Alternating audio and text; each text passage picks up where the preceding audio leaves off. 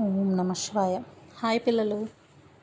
మనం లాస్ట్ ఎపిసోడ్లో హనుమంతుడు మొత్తం అశోకవనాన్ని ధ్వంసం చేసేయడం అవన్నీ చూసాం కదా? ధ్వంసం చేసేసి అక్కడ కోట ప్రాకారం మీద కోట కాదు ఆ అశోకవన తాలూకా ప్రాకారం మీద నిల్చొని ఇంకా సైనికులు ఎవరు వస్తారు ఏంటి అని వెయిట్ చేస్తున్నాడు. ఎందుకంటే ఆల్రెడీ ధ్వంసం చేశాడు అంటే నెక్స్ట్ ఎవరో ఒకళ్ళు వస్తారు కదా. సో యుద్ధానికి సిద్ధం అన్నట్టుగా నిల్చొని ఉన్నాడు. ఉంటే ఇప్పుడు రావణాసుడు కొంతమంది వీరులను పంపించాడని నేను మీకు చెప్పాను కదా. కొంతమంది అంటే మీరు ఈ రాముడు సినిమాల్లో వాటిలో చూస్తారు కదా పాత సినిమాలు. ఓ పది మంది పరిగెత్తుకుంటూ రావడం అది కాదు. యాక్చువల్గా మీకు ఇంతకుముందు కరదోషనాథులతో యుద్ధం చేశాడు రాముడు అని చెప్పినప్పుడు పద్నాలుగు వేల మంది వచ్చారు ఫోర్టీన్ థౌజండ్ పీపుల్ అని చెప్పాను కదా. ఇప్పుడు రావణాసుడు ఆజ్ఞ మేరకు ఎనభై వేల మంది యోధులు వచ్చారంట. ఎంతమంది? ఎయిటీ థౌజండ్ పీపుల్ వచ్చారంట. అంటే రాముడికి వచ్చిన కన్నా ఎన్నో రెట్లు ఎక్కువ. ఎనభై వేల మంది వచ్చిన వాళ్ళు ఊరికే వస్తారండి. ఈయన దగ్గర అంటే ఒక ఆయుధం కూడా లేదు. కానీ వాళ్ళు ఇనుప గుణపాలు బల్లేలు కత్తులు సోలాలు ఈటెలు ఇలా రకరకాల ఆయుధాలు తీసుకొని బయలుదేరి వచ్చారు వాళ్ళు పోని మామూలుగా ఉన్నారా? పెద్ద పెద్ద కూరలు భయంకరమైన ఆకారం చాలా బలం ఉన్నవాళ్ళు. అసలు ఉత్సాహంగా యుద్ధానికి బయలుదేరతారు. అమ్మో యుద్ధం అని అనుకోరు. యుద్ధం ఎప్పుడు వస్తుందా అని ఎదురు చూసే టైప్ అనమాట వాళ్ళు. అలాంటి వాళ్ళు వెంట వెంటనే వెళ్ళి హనుమంతుని బంధించి తీసుకొచ్చేద్దామని చాలా ఉత్సాహంతో బయలుదేరి వెళ్ళారు అక్కడ చూసేసరికి ముఖద్వారం దగ్గర ఇలా నిల్చొని ఉన్నాడు ఆయన హనుమంతుడు. ఆయన మీదకి ఎలా వెళ్ళారంట తెలుసా? పెద్ద అగ్ని మంట ఉందనుకో క్యాంప్ ఫైర్ వేసినట్టుగా. ఆ మంట దగ్గరికి మిడుతులు వెళ్తాయి చిన్న చిన్నవి. ఇలా వెళ్ళడం మంట దగ్గరికి వెళ్ళడం టక్మని కాలిపోయి పడిపోవడం. వెళ్ళడం కాలి పడిపోవడం. ఒక పెద్ద మిడుతుల దండులాగా వెళ్తాయి కానీ ఆ అగ్నిలో అలా మండిపోతాయి. అలా వీళ్ళందరూ హనుమంతుడి దగ్గరికి వెళ్తే ఆయన అగ్నిలాగా వీళ్ళు మిడుతుల్లాగా ఉన్నారంట. ఇంతమంది ఎన్ని రకాల ఆయుధాలు ఆయన మీదకి వేస్తున్నా సింపుల్గా పక్కకు పడేస్తున్నాడు అవన్నీ. పడేయడమే కాక అసలు వాళ్ళందరినీ చూసి ఈయన ఆనందంతో కమాన్ అన్నట్టుగా ఒక్కసారిగా తన తోకను పట్టుకొని ఒక్కసారి ఇలాగ విదిలించాడంట తోకని నేల మీద కొట్టాడు. కొట్టి పెద్ద సింహనాదం చేయడం మొదలుపెట్టాడు. ఇంకా బాడీని పెంచేశాడు. మొత్తం తన జబ్బలు ఇలా చరిచాడంట. ఆ సౌండ్ ఎంత ఎక్కువగా ఉందంటే ఆకాశంలో ఎగురుతున్న పక్షులన్నీను ఒక్కసారిగా నేల మీద పడిపోయాయంట. ఆ సౌండ్కే. పైగా మహాబలవంతుడైన శ్రీరామచంద్రుడికి జయం కలుగ్గాక లక్ష్మణ స్వామికి జయం కలుగ్గాక కిష్కిందకు ప్రభు అయిన సుగ్రీవుడికి జయం కలుగ్గాక ఇలా పెద్ద పెద్దగా అరుస్తున్నాడంట. ఒక్క రావణాసుడు కాదు వెయ్యి మంది రావణాసుడులు వచ్చినా సరే యుద్ధరంగంలో నన్ను ఎదిరించి నిల్చోలేరు. మొత్తం లంకాపురిని మొత్తాన్ని నాశనం చేసేస్తాను. రాక్షసులు ఏమీ చేయలేక నా వైపు చూస్తూ ఉంటారు. నేను వచ్చిన పని ముగించుకొని సీతాదేవికి నమస్కరించుకొని వెళ్ళిపోతానని పెద్ద పెద్దగా అరుస్తున్నాడంట. ఆ సౌండ్కి ఆయన అంటున్న మాటలకి అక్కడున్న రాక్షసులందరూ భయంతో గడగడ గడగడ వణికిపోవడం మొదలుపెట్టారంట. అయితే అలా అని వాళ్ళు అతని దగ్గరికి వెళ్ళడం మానేయలేదు. అయినా సరే పోరాటం చేయాలని ముందుకొచ్చారు. ఈయన చేతిలో ఆయుధాలు ఏమీ లేవు కదా. అక్కడ ముఖద్వారం దగ్గర నిల్చున్నాడు కదా. దానికి పెద్ద గడియ ఉంటుంది కదా. ఇనుప గడియ పెద్దది వేస్తారు కదా. ఆ గడియని తీసాడంట ఆయన. తీసి దాంతో చాలామందిని చంపేశాడు. కొంతమంది చచ్చిపోయారు కొంతమంది పారిపోయారు. కొంతమంది మాత్రం రావణాసుడి దగ్గరికి వెళ్ళి గురువుగారు మీరు పంపించిన వాళ్ళు మొత్తం స్మాష్ అయిపోయారు ఎవ్వరూ లేరని చావు కబురు చల్లగా చెప్పారు ఆయనకి. ఇంకా రావణాసుడు కళ్ళెర్ర చేశాడు చాలా కోపం వచ్చింది. అసలు ఏంటి వీడి కథ చూద్దామని ఆయన దగ్గర ప్రహస్తుడు అని ఒక మంత్రి ఉన్నాడు. ఆ మంత్రి కొడుకు. చాలా అంటే యుద్ధంలో బాగా ఆరితేరిన వీరుడని బాగా పేరున్నవాడు. అతన్ని పిలిచాడు. వెళ్ళి హనుమంతుడి దగ్గరికి వెళ్ళి ఆయన్ని పట్టుకొని రా అని. ఈలోగా అక్కడ హనుమంతుడు మరి ఇందా చెప్పా కదా సగం మంది చచ్చిపోయారు కొంతమంది పారిపోయారు కొంతమంది రావణాసుడి దగ్గరికి వచ్చారు. ఇప్పుడు అక్కడ ఎవరూ లేరు. ఓకే ఈ పని అంతా అయిపోయింది. నెక్స్ట్ ఏం చేయాలని చూస్తున్నాడు. చూస్తుంటే అక్కడ ఒక పెద్ద బిల్డింగ్ లాంటిది ఉందన్నమాట. అంటే దేవాలయం షేప్లో ఒక పెద్ద ప్యాలెస్ లాంటిది. అయితే నేనేంటి వనమంతా పాడు చేస్తాను కానీ ఈ బిల్డింగ్ వదిలేసానేంటి? అని అప్పుడు చూశాడు. చూసిన వెంటనే వెంటనే ఆ బిల్డింగ్ మీదకి ఎగిరాడు పైకి. ఇంత పెద్ద పర్వతంలాగా ఈయనున్నాడు. పైగా ఆ బిల్డింగ్ మీద నిల్చున్నాడు. పెద్ద సూర్యుడిలాగా కనిపిస్తున్నాడంట ఆయన. చక్కగా అక్కడ నిల్చొని మొత్తం ఆ బిల్డింగ్ మొత్తాన్ని కూడా పాడు చేయడం మొదలుపెట్టాడు. ఇప్పుడు ఆ బిల్డింగ్ దగ్గర కాపలాగా చాలామంది వానరులు ఐ మీన్ రాక్షస యోధులు ఉంటారు కదా. వాళ్ళందరూ వెంటనే ఎవడీడు ఇలా వచ్చేసాడు సడన్గానే యుద్ధం చేయడానికి వాళ్ళు వచ్చారు. అయినా ఈయన ఇందాకట్లాగానే రెండు జబ్బలు ఇలా చరుచుకున్నాడు దెబ్బకి ఇంకొన్ని పక్షులు రాలి పడిపోయి నేల మీద. ఈయన అరుస్తున్న అరుపులకి అక్కడ ఉన్న రాక్షసులందరికీ చెవుల నుంచి రక్తం కారిపోవడం మొదలుపెట్టిందంట. అంత పెద్ద సౌండ్ వస్తుంది. వాళ్ళు రకరకాల గదలు వాటితో ఫైట్ చేయాలని ట్రై చేస్తున్నారు. పెద్ద పెద్ద బాణాలు వేస్తున్నారు.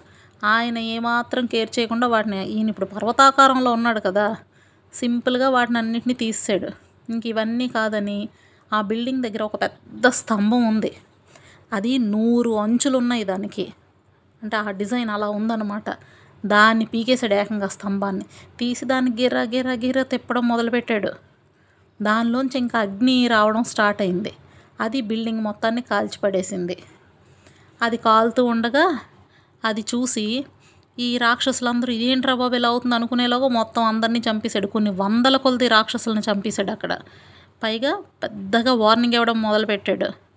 నాలాంటి పరాక్రమవంతులైన వానరులు కొన్ని వేల కొలది వచ్చారు ఇక్కడికి. అందరూ సుగ్రీవాజ్ఞం శిరసావహించిన వారే. మేమందరం ఇక్కడ భూమండలం అంతా sim- తిరుగుతున్నాము. కొంతమంది పదివేల ఏనుగుల బలం కూడా కలిగిన వాళ్ళు ఉన్నారు మా దగ్గర. కాబట్టి కొందరికి వంద ఏనుగుల బలం కొందరికి వెయ్యి ఏనుగుల బలం ఇలాంటి ఉన్న వాళ్ళు చాలామంది ఉన్నారు. కొంతమంది అయితే కోట్ల కొలది ఏనుగుల బలం కలిగిన వాళ్ళు కూడా ఉన్నారు. కొందరేమో వాయు వేగంతో వెళ్ళగలుగుతారు అంత స్పీడ్గా వెళ్తారు. కొందరేమో అసలు వాళ్ళ దంతాలు వాళ్ళ గోళ్ళు అవే ఆయుధాలుగా యుద్ధం చేస్తారు. అలాంటి వాళ్ళు ఉన్నారు మా దగ్గరికి. మీ లంకా నగరం ఇంకొండదు మీ ప్రభు ఉన్నాడే దుష్ట రావణుడు. వాడు కూడా ఇంకా మిగలడు. ఇలా అండం మొదలుపెట్టాడు. ఈలోగా రావణాసుడు ప్రహస్తుని కొడుకుని పంపించాడు కదా. అతని పేరు జంబుమాలి. చాలా బలవంతుడు పెద్ద పెద్ద కోరలు ఉంటాయి మంచి ధనుర్బాణాలు అవి బాగా వేస్తాడు. ఎప్పుడూ యుద్ధంలో బాగా గెలుస్తూ ఉంటాడు అనమాట ఇతను. చాలా పవర్ఫుల్ అంతే ఫాస్ట్గా చక చక చక వస్తున్నాడు ఆయన. పెద్ద పెద్ద ధనుష్టంకారం ధనుస్సుని ఇలా లాగి సౌండ్ చేస్తారని చెప్పా కదా అలా ధనుష్టంకారం చేస్తూ ఫాస్ట్గా వచ్చాడు. వస్తూ వస్తూనే ఒక్కసారిగా ఈ హనుమంతుడిని చూశాడు. తన బాణం తీశాడు. ఒక అర్ధ చంద్రాకారంలో ఉన్న బాణాన్ని తీశాడు. తీసి హనుమంతుడు మొహం మీద కొట్టాడు. అలాగే తల మీదకి ఇలాగే వంకరగా చూడు ఉంటుంది బాణం. అంటే అది దూరితే మళ్ళీ బయటికి రావడం కూడా కష్టం. అలాంటి తల మీద కొట్టాడు. ఇలాంటి బాణాలన్నీ తన చేతుల మీద వాటి మీద దాదాపు పది బాణాలు ప్రయోగించాడు. దానివల్ల హనుమంతుడికి రక్తం వచ్చింది. భలే కోపం కూడా వచ్చింది. చూసాడు అటు ఇటు. వానరులు ఎలా యుద్ధం చేస్తారు? ఆయుధాలతో చేయరు.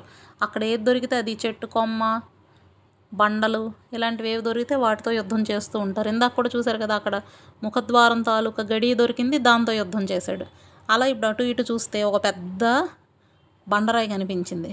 వెంటనే దాన్ని ఇలా పెకిలించాడు పెకిలించి ఆ రాక్షసుని మీదకి విసిరాడు విసిరితే వాడు తక్కువ వాడు కాదు కదా ఆ జంబుమాలి వెంటనే పది బాణాలతో అంత పెద్ద బండరాయిని కూడా ముక్కలు ముక్కలుగా చేసేసాడు అనమాట హనుమంతుడు చూశాడు ఏంటి నేను ఇంత కష్టపడి విసిరాను ఇదేంటి ఇలా చేశాడని? ఇంక ఇలా లాభం లేదని. పెద్ద సాలవృక్షం తీశాడు. సాలవృక్షం అంటే మద్ది చెట్టు అనమాట పెద్ద చెట్టు. దాన్ని పీకాడు. పీకి దాన్ని గిర్ర గిర్ర గిర్ర తిప్పడం మొదలుపెట్టాడు. ఇలా తిప్పుతున్న వాడిని చూసి జంబుమాల ఆయన మీద చాలా బాణాలు వేసేసాడు ఇంకా. ఆ బాణాలతోనే సాలవృక్షాన్ని ముక్కలు ముక్కలు చేస్తాడు జస్ట్ ఫోర్ బాణాలతో. అంటే వాడెంత స్ట్రాంగో చూడండి. ఇది కాక భుజం మీద ఒక ఐదు బాణాలు గుండె మీద ఒక బాణం అంటే వక్షస్థలంలో. వక్షస్థలం దగ్గర దాదాపు పది బాణాలు వేసేసి అతని నొప్పి కలిగేలాగా చూశాడనమాట ఇంకా ఇవన్నీ గుచ్చుకోవడం వల్ల హనుమంతుడికి ఇంకా కోపం వచ్చేసింది అనమాట ఇందాక గెడ పట్టుకొని వీళ్ళందరినీ చంపాడు కదా దాన్ని తీసాడు మళ్ళీ. తీసి దానితోనే ఒక్క దెబ్బ వేసాడు. అతని గుండెల మీద కొట్టాడు జంబుమాలి గుండెల మీద. అంతే. ఆ దెబ్బకి మొత్తం రథము వాహనాలు అతని బాడీ చేతులు కాళ్ళు ఈ చేతిలో ఉన్న బాణాలు మొత్తం పొడి పొడిగా అయిపోయి ఇంకా మచ్చుకైనా ఏం మిగలలేదంట. అంత మహాబలవంతుడైన జంబుమాలి కూడా హనుమంతుడు ఒకే ఒక్క దెబ్బ వేసేసరికి ఒక్కసారిగా మొత్తం పౌడర్ లాగా అయిపోయిందంట. అంటే ఏ లెవెల్లో వేసాడో చూడొచ్చు. ఓకే? సో ఇప్పుడు ఎన ఎనభై వేల మంది కింకర్లు చనిపోయారు జంబుమాలి అతను కూడా చనిపోయాడు ఇవన్నీ రావణాసుడికి ఇంకా కోపం తెప్పించాయి వెంటనే ఆయన ఏం చేశాడంటే తన ఏడుగురు మంత్రులు ఉన్నారు వాళ్ళ కొడుకులందరినీ కూడా యుద్ధానికి పంపించాడు ఇప్పుడు. వాళ్ళు కూడా ఇంతే జంబుమాలిలాగానే బాగా బలం ఉన్నవాళ్ళు మంచి ధనుర్ధారులు అస్త్ర విద్యలన్నీ తెలిసిన వాళ్ళు ఇవన్నీ వాళ్ళందరూ అసలు ఒకళ్ళని మించి ఒకరు నేనంటే నేను హనుమంతుడిని పట్టుకుంటాను తెగ ఉపలాట పడుతున్నారు. చూద్దాం నెక్స్ట్ ఏం చేస్తారో వీళ్ళ బలం ఎంత ఉందో చూద్దాం. వాళ్ళ వెనకాతలు చా మనిషి అంటే ఒకడే వెళ్ళడు కదా వాళ్ళ సైనికులు కూడా వస్తారు. వాళ్ళు కూడా చాలా బలం ఉన్న వాళ్ళే వెళ్ళారు. మొత్తం గర్రా గుర్రాలు పూంచిన రథాలు ఉంటాయి కదా ఆ రథాల మీద వెళ్ళడం మొదలుపెట్టారు. ఈలోగా ఈ ఎనభై వేల మంది కింకర్లు చనిపోయారు కదా పాపం వాళ్ళ తల్లులు వాళ్ళ బంధువులు మిత్రులు వీళ్ళందరూ ఉంటారు కదా పాపం ఏడుస్తూ కూర్చున్నారు. అంటే లంకా నగరంలో ఏడుపు అనేది ఇక్కడతో స్టార్ట్ అయింది ఫస్ట్ కదా. ఇప్పుడు ఎక్కడో యుద్ధం వస్తుంది. యుద్ధం వచ్చినప్పుడు రావణాసుడు పంపించాడు అప్పుడు వీళ్ళు వెళ్ళారు అంటే వాళ్ళు మెంటల్గా కనీసం ప్రిపేర్ అయి ఉంటారు. ఇదేంటిది? ఏమీ లేదు. అప్పటికప్పుడు లంకా నగరంలోనే ఇలాంటిది ఒకటి జరుగుతుంది. వెంటనే ఎవరు ఊహించరు కదా. సో ఒక్కసారిగా వాళ్ళ ఏడుపులు రోదనలతో మొత్తం నిండిపోయి ఉంది. ఈలోగా ఈ మంత్రుల కొడుకులందరూ ఒకరితో ఒకరు పోటీ పడుతూ ఆ ముఖద్వారం దగ్గరికి చేరి అక్కడ మళ్ళీ యుద్ధానికి రెడీగా ఉన్న హనుమంతుడి మీద దాడి చేయడం మొదలుపెట్టారు. ఇప్పుడు ఒకేసారి వీళ్ళందరూ హనుమంతుడి మీద భారాలు వేస్తున్నారు. వేస్తుంటే ఆయన ఒక్కసారిగా ఆకాశంలోకి ఎగిరి వెళ్తూ వాళ్ళతో ఫైట్ చేస్తున్నాడు. ఫైట్ చేస్తూ ఒక అరచేతితో ఒకడిని చంపేసాడంట అరచేతితో ఇలా గుద్దగానే ఒకడు చచ్చిపోయాడు. ఇంకొన్ని కాళ్ళతో తన్ని కొంతమందిని చంపేశాడు. ఇతను మంచి ఫిస్ట్ పవర్ ఎక్కువ ఉంటుంది కదా దాంతో ముష్టిఘాతం ఇవ్వడం వల్ల కొంతమంది చచ్చిపోయారు. కొంతమందిని గోళ్ళతోనే చీల్చి చెండాడీసాడంట అంటే నరసింహస్వామి అవతారం లాగా. కొంతమందిని అసలు తన వక్షస్థలం ఎదురోడికి డబ్బును తగిలి అక్కడ పడిపోయి చచ్చిపోయిన వాళ్ళు కొంతమంది అంట వచ్చిన మంత్రుల కొడుకులు మొత్తం పోయారు. వెనకాతలు వచ్చిన సైనికులు అసలు కొంచెం మంది మిగిలారు. అందరూ చచ్చిపోగా వాళ్ళు భయపడిపోయి అన్ని దిక్కులకి పరిగెత్తడం మొదలుపెట్టారు. ఏనుగులు వీళ్ళతో వస్తాయి కదా ఏనుగులు. అవి వికృతమైన ధ్వనులు చేస్తున్నాయంట. భయంకరంగా అరుస్తున్నాయి. భయపడిపోయి గుర్రాలు నేల కొరిగిపోయి రథాలన్నీ పోయాయి. ముక్కలు ముక్కలైపోయాయి. మొత్తం యుద్ధ భూమిని చేసేసాడు ఈయన. యాక్చువల్గా రాముడు ఇందుకు పంపించలేదు కదా. కానీ హనుమంతుడు ఓన్గా చేసిందనమాట ఇది. మొత్తం అందరినీ చంపేసి మళ్ళీ వెయిట్ చేస్తున్నాడు. ఇంకా ఎవరు వస్తారో యుద్ధానికి అని. అందుకే దీనివల్ల కూడా ఒక జాతీయం వచ్చింది మనకి. చూసి రమ్మంటే కాల్చి వచ్చే రకం అంటారు. హనుమంతుడితో పోల్చుతూ ఎవరికైనా ఒక పని అప్పగిస్తే ఏదో సింపుల్గా చేసి రమ్మంటే దానికన్నా ఇంకా ఎక్కువగా చేసి వచ్చాడు అని చెప్పడానికి అలా అంటారు. ఇప్పుడు ఈయన అలా చూసి రమ్మని పంపించారు సీతాదేవిని వెతకమని. ఈయన మొత్తం కాల్చేసి వచ్చేసాడు కదా. అదనమాట సో ఇప్పుడు ముఖద్వారం మీద నిల్చొని మళ్ళీ శత్రువులు వస్తారని వెయిట్ చేస్తున్నాడు. ఇప్పుడు ఈ ఏడుగురు మంత్రుల కొడుకులు చనిపోయారన్న విషయం రావణాసుడికి తెలిసింది. ఎక్స్క్యూజ్ మీ అయితే కానీ మేకపోతు గాంభీర్యం అంటారు. అంటే లోపల ఇదేంట్రా బాబు ఇలా జరిగింది అనుకుంటున్నాడు కానీ బయటకు మాత్రం ఆ దిగులు ఏమాత్రం కనిపించనివ్వకుండా బాగా ఆలోచించాడు. ఆలోచించి మళ్ళీ కొంతమందిని పిలిచాడు. కొంతమంది ఇంపార్టెంట్ సేనా నాయకుల్ని పిలిచి వాళ్ళందరినీ హనుమంతుడితో యుద్ధం చేయమని చెప్పాడు. చెప్పాడు. ఇదిగో సేనా నాయకులారా మీరందరూ మన దగ్గర ఉన్న రథాలు ఏనుగులు నెక్స్ట్ గుర్రాలు ఇవన్నిటిని కూడా తీసుకొని మహా సైన్యాన్ని తీసుకొని వెళ్ళండి. వెళ్ళి ఆ వానరుని పట్టుకొని ఇక్కడికి రండి అని ఆజ్ఞాపించాడు అనమాట మళ్ళీ ఇంకో మాట కూడా అన్నాడు మీరు ఆ వానరుడికి దగ్గరలో వెళ్ళినప్పుడు చాలా జాగ్రత్తగా ఉండండి. కొంచెం అక్కడ సిచ్యుయేషన్కి తగినట్టుగా బిహేవ్ చేయండి.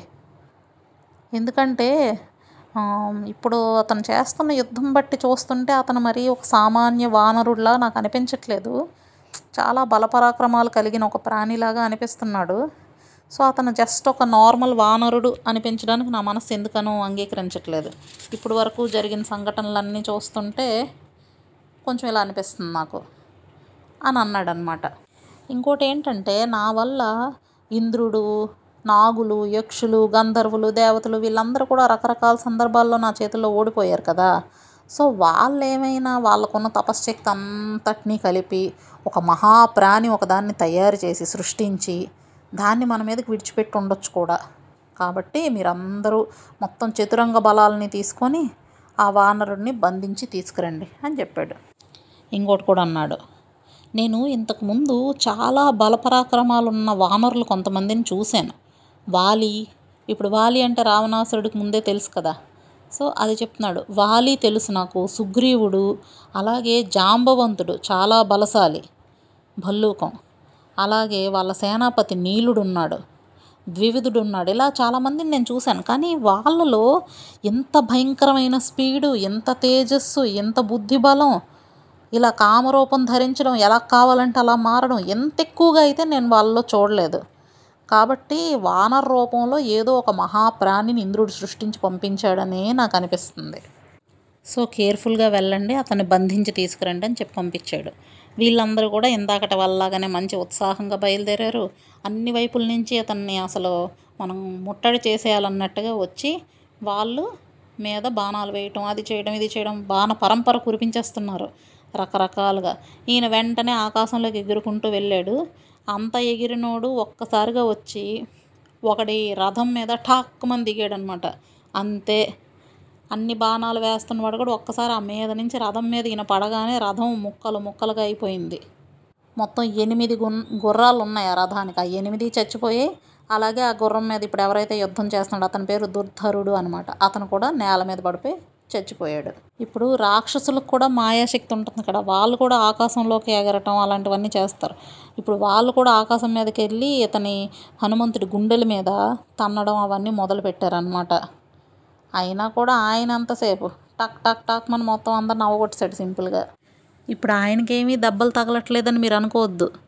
ఇంతకుముందు నేను చెప్పాను రాముడు ఆ పద్నాలుగు వేల మందితో యుద్ధం చేసినప్పుడు ఆయనకు కూడా చాలా బాణాలు దెబ్బలు తగిలాయి కదా. సో ఇప్పుడు హనుమంతుడికి కూడా చాలా బాణాలు దెబ్బలు ఇవన్నీ తగులుతున్నాయి. అయినా కూడా యుద్ధం చేస్తున్నాడు. బాగా గట్టిగా యుద్ధం చేస్తున్నాడు. ఇలాగా ఇంకొంతమంది కత్తులు ఇలా రకరకాలు కూడా ఆయన మీదకి వేసడం మొదలుపెట్టారు. సోలాలు ఇలాంటివన్నీ. అయితే చూసాడు ఇంకా హనుమంతుడు. ఇంకా లాభం లేదని అతని బాడీ అంతా ఇలా రక్తశక్తం అయిపోయిందనమాట అప్పుడు ఆ పక్కన ఒక కొండ ఉంది. మీరు విన్నది కరెక్టే? ఒక కొండ. ఒక చిన్న చిన్న బండరాయి శిలలు కాదు. ఒక కొండ. దాని మీద బోల్డు చెట్లు మహా సర్పాలు ఎన్నో పక్షులు ఇలా మొత్తం కలిపిన కొండని మొత్తం పట్టి ఎత్తాడు ఆయన.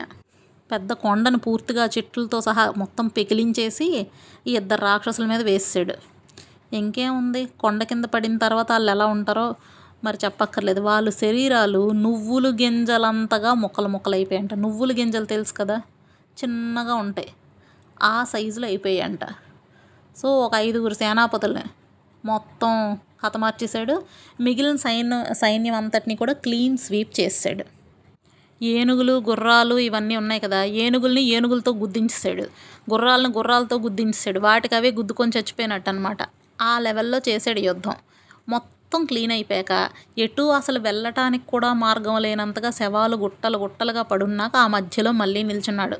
ఓకే నెక్స్ట్ రౌండ్ ప్లీజ్ అన్నట్టు అనమాట యుద్ధం కోసం మళ్ళీ వెయిట్ చేస్తున్నాడు. మీరు చూడండి ఎంత పరాక్రమవంతుడు.